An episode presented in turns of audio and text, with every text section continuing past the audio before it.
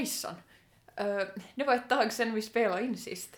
Och jag hoppas ni inte han tror att vi har slutat eller någonting, att det liksom vår entusiasm dog ut lika snabbt som den vaknade till liv. No, jag trodde nästan själv. Jag tänkte nog att lite nollåt att vi liksom här startar en podd och så orkar vi göra typ två avsnitt. Nej men alltså vi har, våra scheman har gått lite så här, vad heter det, alltså typ in i varandra, eller som att när jag har varit ledig så har Emma haft mycket och... Ja, och vår typ sån här tanke från början har varit ändå att vi håller på med det här så länge som vi tycker att det är kul och att det inte får bli sådär oj shit att nu måste vi som banda in att såklart måste man ju ha lite disciplin och sådär men att det ska inte bli typ en stressfaktor i våra liv. Nej, så att först tänkte vi väl att typ en gång varannan vecka så lägger vi ut ett avsnitt men att vi får nu se inte inte kanske vi håller någon så här exakt schema, men att inte kommer det nu bli att ni hör inte något från oss på tre månader och sen kommer det plötsligt jättemycket avsnitt, men att vi försöker ju nu typ sådär ungefärligt så hålla det. Ja, att det kommer ett avsnitt lite när som helst. Ja, men min ursäkt till det här breaket här har varit att jag har varit lite... Jag har varit upptagen med provspelningsvideoinbandande. Pojkar. Pojkar? Jag har varit upptagen med pojkar. ah, nej, tyvärr inte. Eller inte vet jag om det är tyvärr. Men alltså ja, för att det här corona, så det har ju helt blandat kortpackan, om man kan säga så. Så alltså de här provspelningarna som annars brukar vara på plats så har varit nu i form av video. Och det har ju haft sina för och nackdelar. Jag var ju först helt jättelycklig för jag är ganska nervös för att uppträda. Men nackdelen har ju varit förstås att man kan ta om hur många gånger som helst och jag är ju typ aldrig nöjd med någonting. Så det har varit ganska stressigt och jobbigt också emotionellt och sådär. Så det har nog varit tufft. Och just att varje gång man har haft kameran på så har det ju varit som ett uppträdande att man ska ge sitt allra bästa, att inte har man orkat typ med så mycket annat. Ja, men nu har deadlinerna farit och jag har fått in en helt okej okay version, tror jag, av mina stycken. Så det är nu bara skönt att man inte som kan göra någonting åt det och nå mera. Att nu är det där och det får vara så. Jo, jag minns nog själv också när jag var och skrev inträde så att efter det så var det så skönt att liksom man har gjort det man kan och nu är det som typ i Guds händer. Jo. Och Ja, nu pratar jag jättemycket om mig själv men jag ville bara ännu lite komma in med glada nyheter att jag har kommit in i Stockholm på en Oho! skola. Oj. Ber om ursäkt för det höga ljudet. Jo, men alltså, ja, jag var där faktiskt som fysiskt i mars, just typ innan gränserna och allt det här stängdes på provspelningar så de ordnades helt på normalt vis. Och sen fick jag då beskedet i början på april att jag har fått en studieplats. Det är alltså Stockholms kungliga musikhögskola. Och det låter jättedope tycker jag. Men det är ju typ jättedope. Det är ju. Jag kollade att deras antagnings... heter det så? procent? Ja. är typ fyra. Eller något sånt. Att, fyra procent? Typ. Ja, alltså det är helt sjukt. Alltså det är nog helt Alltså jag tycker du är mer dope än den där skolan. Oj, nå du ska akta dig. Jo, men så det känns ju nog skönt att man har som en studieplats att min som nummer ett är ju Sibeliusakademin i Helsingfors, men att Stockholm kommer nog liksom tätt där bakom. Så ja, att nog inte är det som så stress ändå Nej. på det sättet med de här ansökningarna Nej, då man du, har en plats. Exakt, du har ju som Jo, jag tycker ju inte själv personligen, alltså jag är jätteglad för Emma att hon har kommit in och är ju som, jag är ju jättestolt att, att komma in på en sån där skola så, med så där hög nivå och som svårighetsgrad så är ju helt, helt otroligt. Men samtidigt så är, blir man ju lite vemodig för man vet ju att, att hon kommer ju som flytta hemifrån, alltså från Vasa egentligen. Att inte skulle jag kanske bry mig om hon skulle flytta i en lägenhet till Vasa men att hon ska flytta som just till no, antingen då Stockholm eller, eller kanske Helsingfors, vad det nu sen blir, så, så känns ju nog lite sådär, alltså jag vet inte. Vad konstigt att inte du är här, att jag kan bara ringa att hej var är du, typ att jag kommer var dit du är. jo, och nu känns det jätteudda för en själv Eller just då man inte ännu heller har som på kollat vart exakt ska man fara så det känns ju inte ännu liksom så verkligt att jag väntar nog bara på sen då man får börja kolla på lägenhet och sånt att då kanske det börjar, Jo. Börjar kännas lite också. Men nu kommer man ju att sakna familjen och Vasa jättemycket. Men man kan komma tillbaks. Jo, inte det är ju som definitivt ändå på det sättet att kanske inte trivs där så kommer det typ efter en månad. Ida bara hoppas att det ska skita sig. Nej, nej ja, men nej. Men Ida, nog om mig. Hur, hur går ditt liv? Vad har hänt? Uh, ja, alltså inte det är ju så mycket som har hänt egentligen att, att jag hade nog fått skolarbete helt sådär klart för typ, vad kan det bli, nästan en månad sen nu. Och ja, så jag har i princip haft sommarlov redan ganska länge. Men jag har nu pinjat på med små saker och just att vi har ju båda varit och hjälpt pappa i, i garaget, städa upp och ordna upp saker och just så här sortera, typ gnugga i alla hörn som vi sa förr. Um, och så har jag varit just med min pojkvän och han, han började faktiskt jobba idag så att vi har som typ haft så här gemensamt sommarlov eller typ semester nu innan han börjar jobba för han ska jobba hela sommaren. Så vi har som försöka hitta på saker tillsammans och göra nu sådana saker man nu kan göra under coronatider. Att vi har varit på hans, hans familjs villa och, och typ har bara tagit typ vara på tiden. Och så har jag nog också typ träffat en av mina kompisar som bor i, i stan så vi har faktiskt sett ganska mycket och varit typ just på promenader och sådär att, att just försöka hålla upp det där att man som inte bara blir typ helt isolerad och typ bara gömmer sig utan att man tar sig ut och tar, får frisk luft och, och rör på sig lite grann så det är ändå, ändå väldigt viktigt. Men alltså inte vet jag, inte har jag gjort något jättespeciellt egentligen. Vi har haft ganska mycket middagar här hos mamma och Jo, och det har varit jättekul tycker jag just sådana små typ höjdpunkter som man har i veckorna. Och sen har jag lagat mycket mat och testat på nya recept och, och sånt där och det är nog någonting som ligger nära mitt hjärta. jo. Eller varmt om hjärtat heter det väl. Ja, man måste som bara fylla dagarna med några sådana små saker. Jo. Och så har jag typ, alltså jag har typ städat jättemycket förstås för att det ligger varmt om hjärtat. Typ varje dag då jag ringer bara Ida vad har du gjort idag? Typ städ och idag gnuggar jag där ovanför diskhon typ, var disken torkar och jag hade den där hela ställningen typ i duschen och ja, så Ida hon hittar nog på allt möjligt.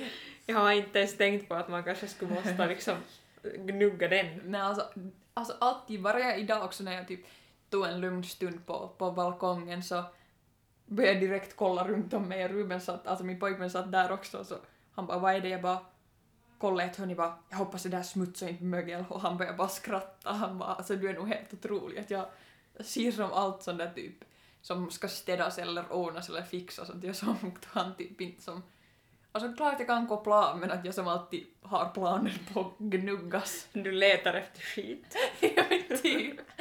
Du har skitradaren på. no, jo, också med typ en så här, vad heter det, förhållanden i livet. Så ja. det har varit mycket skit som man har skitradaren. Men det är ju bra att du liksom genast då lägger märke till att Skitradaren är på högvarv, jo. Vad har du Ida för planer nu inför sommaren? Jo, ursäkta Daisy där och ja, alltså jag hade ju först tanken att jag skulle söka ett sommarjobb ehm, men sen no, i och med corona och ja, egentligen typ corona så bestämde jag mig för att inte söka efter något jobb för jag tänkte att eller jag tror inte jag skulle ha fått hela jobbet som jag ville ha men nog om det. Också så tänkte jag att jag vill som ta den här sommaren och också som vila upp mig, alltså både som också psykiskt och sen vill jag också spendera tid med, med familjen och just dig Emma när du ändå ska flytta utom, nej inte vet jag utomlands men ändå som utanför staden. Och så har jag som inte på det sättet behov av att jobba med tanke på ekonomin så det är ju väldigt som, det är jättetacksamt för mig. Men att min pojkvän jobbar ju som hela sommaren så att det blir nog inte som något att...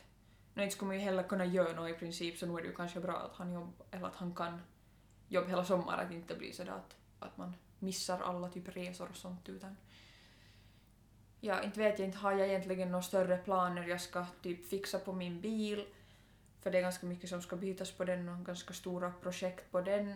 Um, och så ska vi säkert, eller jag och Emma har ju tänkt ha en liten så här bilverkstad över sommaren. Um, sen ska jag typ, alltså inte vet jag, fixa i lägenheten, vi ska måla några väggar där och säkert gnugga i alla hörn igen. Och, och så hoppas jag att det blir en varm sommar så att man skulle typ kunna sola och bada och sådana saker, att det skulle nog vara nice. Men att inte egentligen några större planer på det sättet. Har du Emma något så här inbokat eller planerat eller typ någon sån här agenda för sommaren?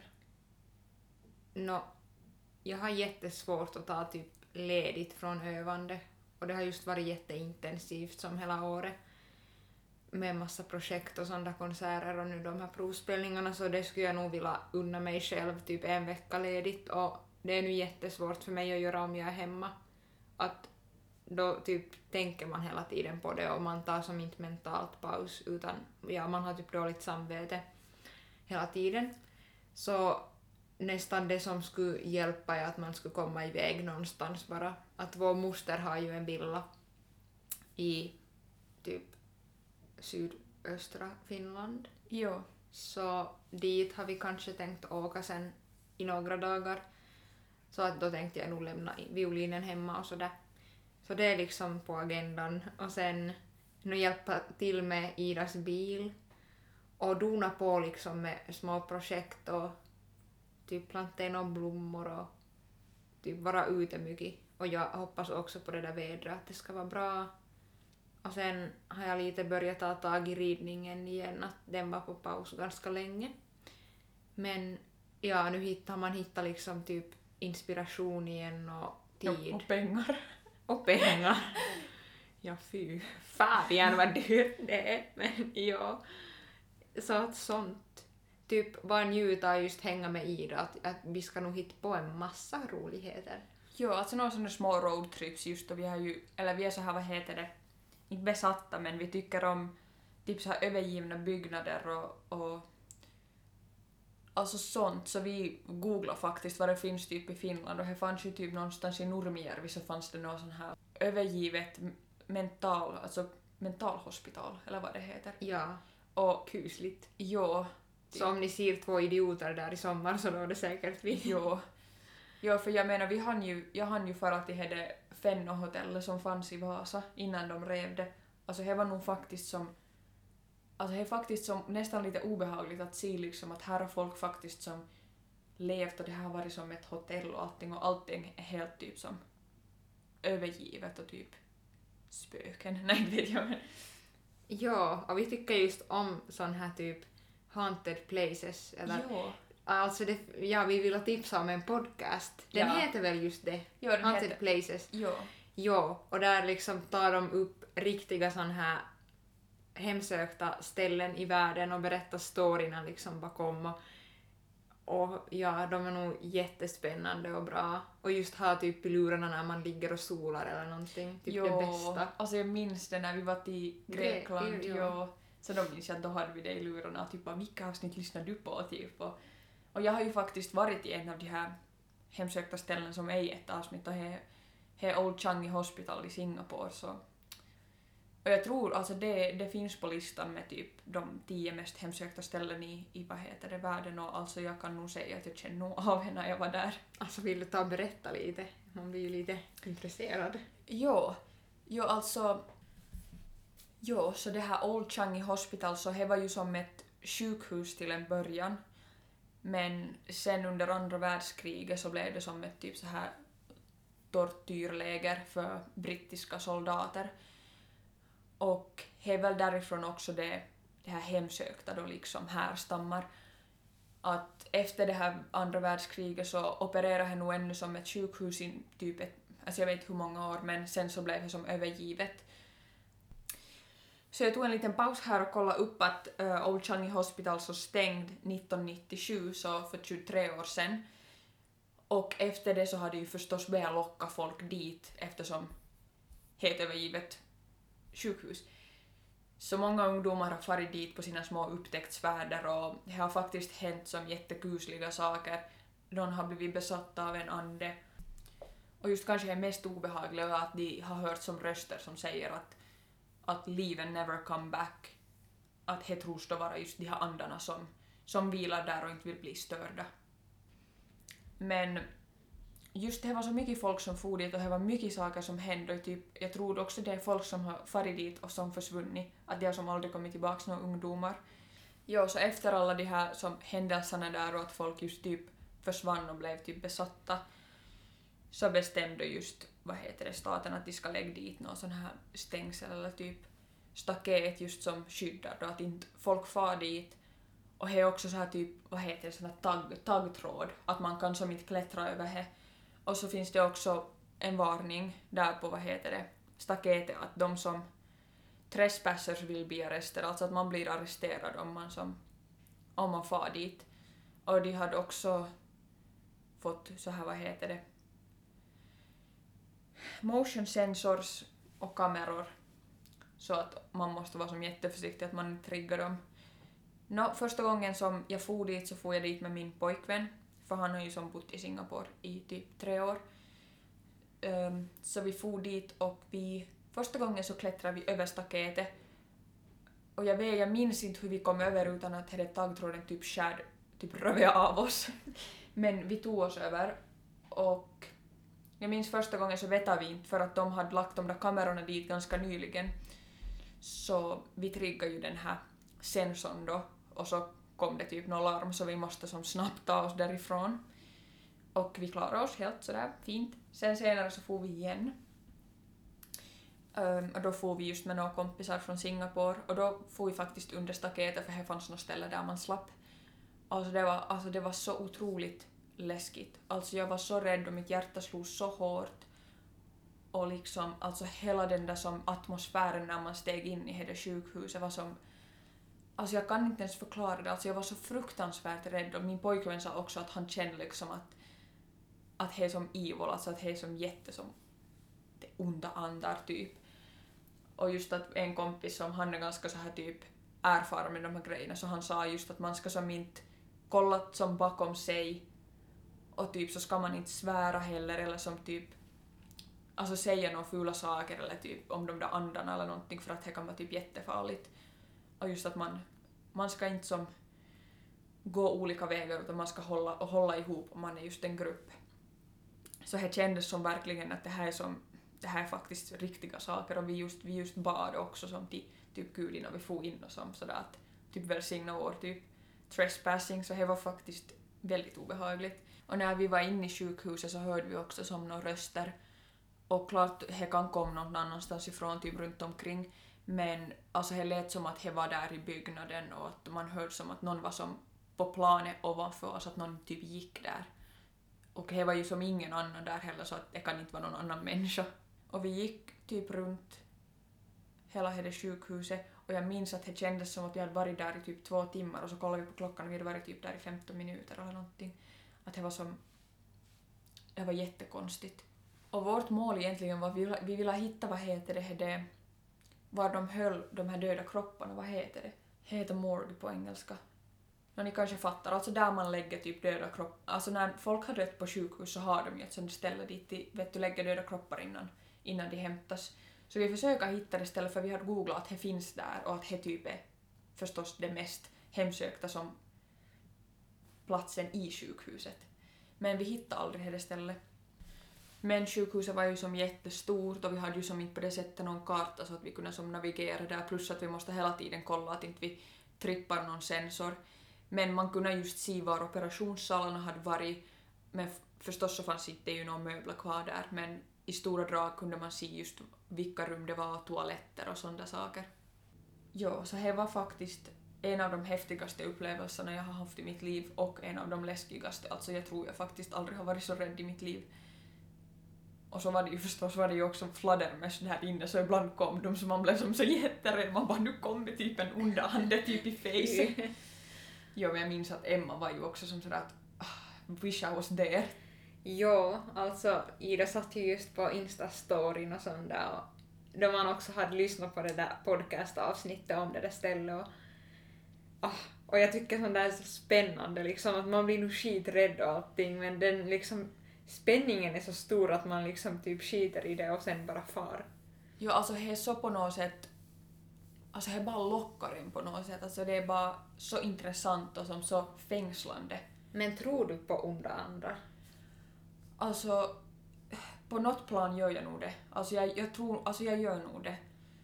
Så just att det var ändå bra att fara med såna människor som också tog det på allvar för att jag kan tänka mig folk som far dit som är lite så här vet du att de bryr inte sig, de tror inte på någon sån där. För det var ju också min pojkväns kompis gäng hade varit dit, jag tror de hade haft en lite sån attityd så det var en som hade faktiskt, han hade blivit besatt och de hade faktiskt en video, video på honom när han typ ligger på marken och var liksom typ alltså helt, helt borta, ögonen typ helt uppspärrade och han är helt borta. Så de hade ju tagit honom sen till sjukhus och han hade varit där i ett par dagar helt som typ alltså unconscious, alltså helt Usch. borta. Och sen hade han vaknat upp och han kom inte ihåg vad som hade hänt. Så att, inte vet jag om han var besatt men att hmm, lite så här vad Inte vill man nu ta en risk liksom. Nej, så att nu, nu liksom när vi for dit så var vi som sådär att vi, vi respekterar typ, vet du, de som har gått bort där för det var ju nog så mycket hemska saker som hände så att... Så ja, men alltså... Vi var tur att vi inte... Vi triggade nog ett alarm den där gången också för att det blev så att det var jag och en, en tjej och sen var det min pojkvän och, och hans kompis då. Så tjejerna vi gick för att vi, vi tappade bort bilnyckeln i sjukhuset. För när vi skulle fara därifrån så sa jag att ah, nu har väl någon bilnyckeln. Och så var det just uh, min pojkväns kompis som skulle ha haft den i fickan men den var borta. Så alltså då var jag som sådär att det här är typ menat att nu har typ andarna gjort något vet du så att vi kommer typ dö hit. Ja. Så då just så, så blev det så att vi separerade för att jag och just, hon heter Vanessa, så vi gick som, vi gick åt ett annat håll vi märkte inte ens att vi som for bort från som pojkarna eller karlarna. Och då blev de så rädda när de för plötsligt märkte att vi var som inte med dem mer, att vi var som borta. Och då började, jag vet inte, de fick väl panik typ att någon annan hade tagit oss och då, då triggade de ett larm för att de kollade inte att var, var är de här sensor, sensorerna. Alltså var de inne i sjukhuset? Jo, Oho. för det fanns typ också lite som inne i sjukhuset på vissa ställen så fanns det som en sensor. Men såg man dem bra om man kollade? Jo, för de såg ut som kameror. Okej, men hur gick man förbi dem sen? Man måste kolla att vart de där kamerorna riktar. Okej. Att om de riktar någonstans så man, man tänker att det är en vanlig kamera, hur ska man gå så att inte den får en på bild? Så att man gick typ under den eller någonting sånt. Okej. Men att då, då triggade de en, en sån och så fick vi springa för livet typ. Men såg ni att om det kom typ några poliser eller något? Vi såg aldrig att det skulle ha kommit någon, så jag vet som inte att... Jag tror nog det kommer någon, men jag tror säkert att det tog tid innan de kom dit. Men vi hann ju bort före det, för det tog ju inte så länge för oss att, att springa bort från det området. Men ja, men allt som allt så var jag som in på det där området tre gånger. Och det är som... Det har varit så obehagligt också, vad heter det? Just Rubens kompis mamma så frågade att hur vågar vi som sätta oss på ett plan och flyga tillbaks till Finland, vet du, att, att vi kan som typ ta med oss några andra som kan vet du, störta planet och då blev jag typ jätterädd. Och sa hon det typ innan ni åkte? Jo, det var typ dagen innan jag Jo, bara... nice. Och sen just med våra kläder, att vi, när vi kom hem så vi lämnade ju alla kläder utanför huset och skorna förstås och allting och vi som tvättade oss, vi for som att duscha, tvätta håret, tvätta allting. För att det är som... Alltså så seriösa saker är det typ ändå att man ska Mm. som... Får man, visst är det så att man inte ens typ får ta med en sten därifrån? Nej. Nej, man får som inte ta någonting därifrån för att det är som... Ja, jag vet inte. Det är, det är väl något sånt också att, att man ska nog ändå veta bra för jag tror nog inte det där är något att leka med. Alltså... Faktiskt, jag tror nog vem som helst som skulle gå in på Old Changi Hospital så skulle nog faktiskt som känna av han atmosfären att det är som inte... Det är typ jätteokult och typ helt kusligt. Fy. Så, typ det. Ja, men typ sånt kommer jag och Emma hålla på i sommar. Att vi ska som... Också just i Vasa så finns det ett nöjesfält som har stängt och är som övergivet så det, det har vi tänkt att kanske är vårt första projekt att Inte lika läskigt som Changi. nej, men Och vi är ju inte såna att vi typ vandaliserar, att, utan vi vill ju bara som typ så här Titta lite och känna på, titta lite och känna, klämma lite, klämma på andevärlden. klämma på andra. Jo, men vi vill som, ja, det är vår sån här passion typ. Ja. Man blir ju tänd. Man blir, man blir på. Och vad, vad, vad blir du påtänd på? Typ andevärlden? ja. Demonerna. ja, vi är jag sugen att se på en skräckfilm. Jo, på riktigt. På Alltså, det är nog, men sen ändå är man typ skiträdd efteråt. Alltså, jag minns när vi har sett Valak, alltså vad heter den där filmen? Valak? Denan. Jo, Dunan, alltså man var ju så jäkla rädd efter Jo, och det. typ man sov ju inte någon natten efter, eller inte jag, att jag såg hela tiden den där Valak. Jo, jag typ jag typ. stängde ögonen. Jo, Alltså du med? jo. Jo. Och sen ändå som utsätter man sig för dem. Jo, sen när man har läst om typ folk som har farit och sett på den där filmen på bio och typ vet som försvunnit eller dött eller någonting. Och Fammo sa ju och typ, eller kanske. Ja, alltså vi tar fammo nästa gång. Men alltså vi har ju varit besatta av så här ödehus från sen vi var som typ vi är ganska små. Alltså jag tror nog säkert många är det att inte säger vi något, vi är de enda typ. Nej, Men inte men, något speciella. Men jag tycker vi har ändå åstadkommit mer än andra. Vi är ändå lite bättre än alla andra barn. Ja, men just att det finns som ett ödehus nära där var vi växte upp. Mm. Så att jag brukar vara där med mina kompisar typ och vi bara bröt oss typ in där. Alltså någon ägde ju nog det. Mm. Men det var aldrig någon där. Alltså det var ju helt övergivet förstås, ja. Men inte skulle man ju egentligen få gå in typ i ödehus för att det är ju någons egendom oftast. Jo, klart det. Men... Men att man var liten och tolv och så for man dit och Jo. det var ju nog jättespännande och typ, ja. Jo, men just som att, att jag tycker inte man ska stoppa såna som vet du vill upptäcka, men alltså förstås jag fattar ju att det finns ju såna som på riktigt vandaliserar och jag tycker det är jättetråkigt. Att jag älskar som att kolla på såna här, vad heter det, youtubers som är så här explorers, att de far just i sån här, alltså det är så fascinerande, men sen just när man ser att vissa har som vandaliserar så tycker alltså jag för, förstår inte. Och det tar bort typ av den där spänningen och Mm. äktheten för det är som inte som det har varit, det är som inte originellt och tänk om hela Changi skulle ha varit typ sprayat med någon Mm. färg där inne typ och, och så då att inte skulle det här kanske varit som samma upplevelse. Nej, alltså det var faktiskt väldigt lite som vandalisering. Jag tror inte folk vågar. Alltså seriöst så tror jag inte de vågar. Någonstans såg jag att någon hade ristat in ett upp och nervänt kors. Så det vet jag inte om. Vad var någon det? Alltså jag tänkte typ det, jag bara nu. Ja men alltså det var obehagligt. Det kändes som alltså så typ kallt och på något sätt rått. Att det Mm. var som, alltså riktigt typ äckligt. Men ändå så fascinerande. men jo. Ja, sjukt. Men du och din kompis var ju också till vad heter det, Jo, jag kan tipsa, det här är nog helt som legit. öppet för turister. Korpholmens Spetälske hospital. Och det är nu kanske liksom kanske en procent av Changi eller så här och det är ju som inte hemsökt på det sättet vad jag vet men det är liksom återuppbyggt att jag vet inte om det har brunnit eller vad men det är som inte original, originalbyggnaderna men det är som byggt typ exakt som det har varit. Så där fanns just en liten kyrka och, och liksom en cell, typ hur det såg ut då för de som var där. Att det var som ett spetälske hospital men sen var det också, förstod jag, som ett mentalhospital då. Och ja, så där höll man just folk ofta som inte ens hade några mentala störningar. Att på den tiden så hamnade man ju in för allt möjligt liksom. Lite depression eller sånt. Jo.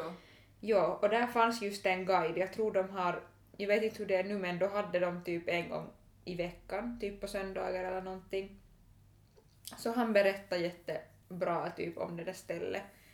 Så det var kul och det var ändå nära och så där en liten roadtrip på sommaren.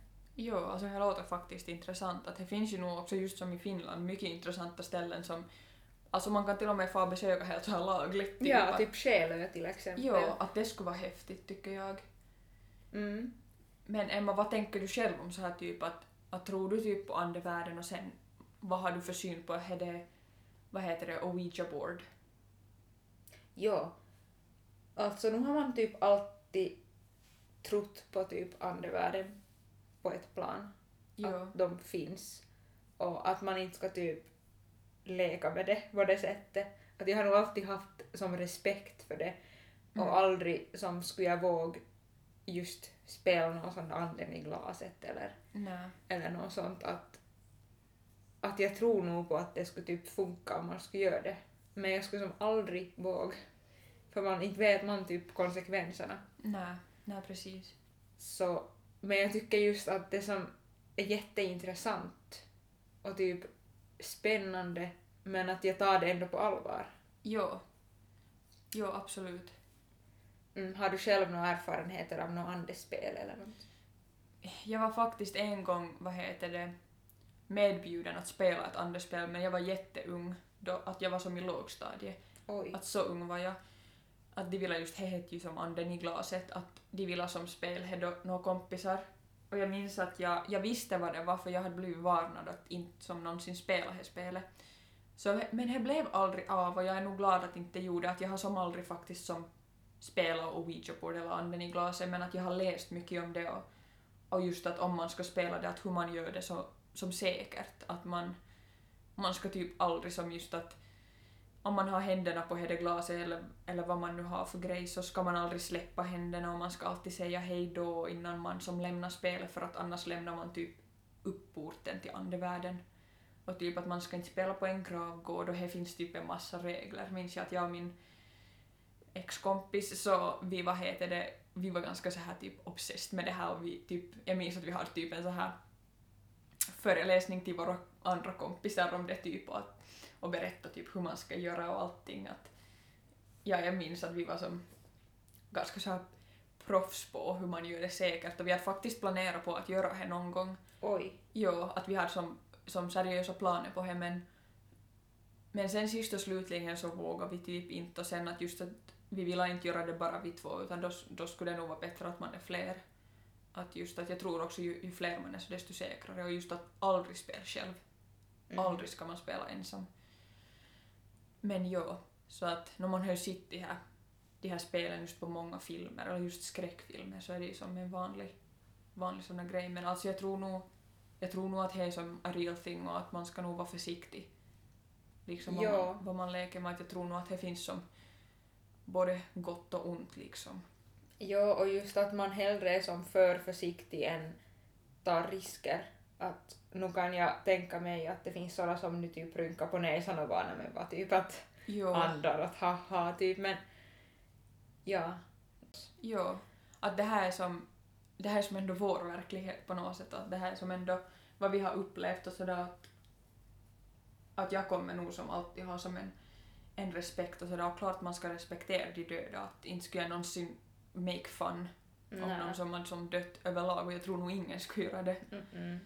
Så att på det sättet så, Och just då vi har som vuxit upp i en kristen familj att där har det liksom nog gått hand i hand, alltså det där goda och onda eller att det, Mm. man vet liksom att det finns jo, ända sedan man var liten att sen har man ju kanske inte alltid liksom förstått att vad är det där onda riktigt och liksom, ja, vad, vilken form är det i typ. mm, att man har inte kanske förstått hur närvarande det faktiskt kan som vara. Ja, Att liksom, det är inte bara onda gärningar utan nej. det finns någonting mer. Jo.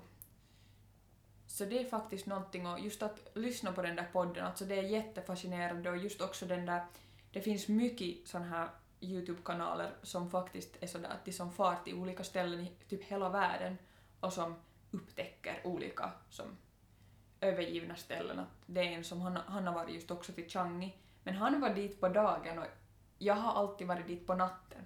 Varför får ni på natten? För att det det blir mer spännande typ. Nå ja. Alltså det var ju så fruktansvärt läskigt att vi har tänkt nog också när han, den där ena explorern, och förstås man ser ju bättre också då om man vill som visa hur det ser ut, men att han får på dagen, klart jag fattar att inte det är lika läskigt för att nu är det ju på natten typ. Det är som det är.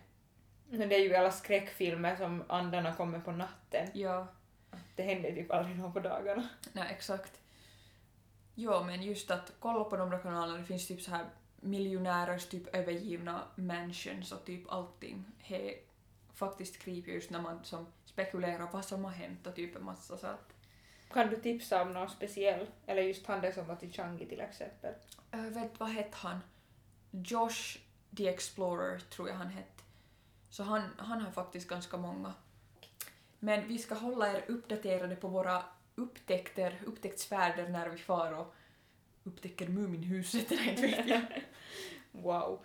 Ja.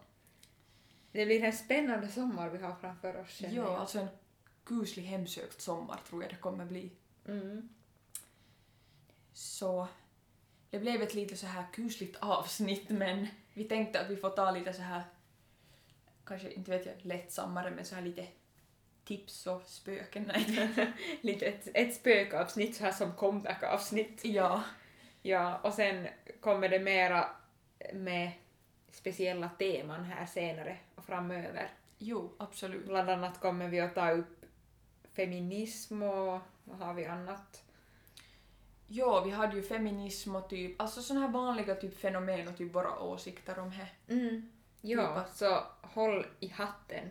Ja, och Trump kommer också få sin plats. Absolut, ja. Lilla Trump. Vår älskade Trump. Love to Trump. Ja, jag tycker det är bra att avsluta så här innan vi triggar någon alldeles för mycket. Och någon ande typ. ja. Men för att ni lyssnade igen och vi lovar att vi kommer vara tillbaka med ett, ett till avsnitt väldigt snart. Ja. Sköt om er. Hejdå!